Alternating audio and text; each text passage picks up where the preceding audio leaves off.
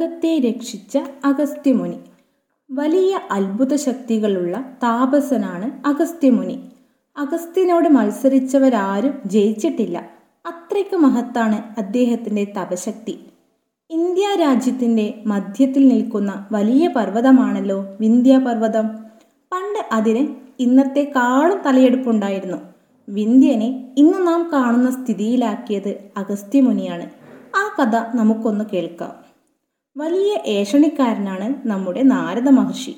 ഒരിക്കൽ അദ്ദേഹം ചെന്ന് വിന്ധ്യനോട് പറഞ്ഞു ഹേ വിന്ധ്യ സൂര്യനും ചന്ദ്രനും ചെന്ന് വണങ്ങുന്ന വമ്പനായ പർവതമാണ് മഹാമേരു. അവന്റെ മുന്നിൽ നീ എത്ര നിസ്സാരനാണ്? നാരദന്റെ വാക്കുകൾ കേട്ടപ്പോൾ വിന്ധ്യന് ദേഷ്യം വന്നു. മഹാമേരുവിനെ ഒന്ന് പഠിപ്പിച്ചിട്ടു തന്നെ കാര്യം. ഇങ്ങനെ പറഞ്ഞ് വിന്ധ്യൻ തന്റെ കൊടുമുടികൾ ആകാശം മുട്ടേ വലുതാക്കി ഉയർന്നു നിന്നു. സൂര്യനും ചന്ദ്രനും പടിഞ്ഞാറോട്ട് കടക്കാൻ വഴിയില്ലാതായി. സൂര്യചന്ദ്രന്മാരുടെ രശ്മി ഇല്ലാതായി എന്താകും ഫലം? ലോകത്തിൽ ആകെ കുഴപ്പമായി. അത് കണ്ട് അഗസ്ത്യൻ വിന്ധ്യനു നേരെ ചെന്നു. അത്ഭുത ശക്തികളുള്ള അഗസ്ത്യ മഹർഷിയെ കണ്ട് വിന്ധ്യൻ പേടിച്ചു.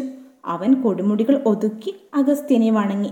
അപ്പോൾ അഗസ്ത്യ മഹർഷി പറഞ്ഞു വിദ്യ ഞാൻ ദക്ഷിണേന്ത്യയിലേക്ക് പോകുകയാണ്. ഞാൻ മടങ്ങി വരുന്നത് വരെ നീ നിന്റെ കൊടുമുടികൾ ഒന്നും ഉയർത്താൻ പാടില്ല.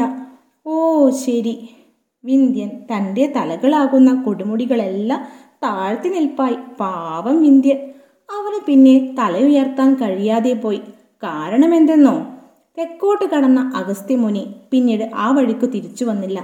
അങ്ങനെ അഗസ്ത്യമുനി വിന്ധ്യപർവതത്തെ തല കുനിപ്പിച്ച് ലോകത്തെ രക്ഷിച്ചു.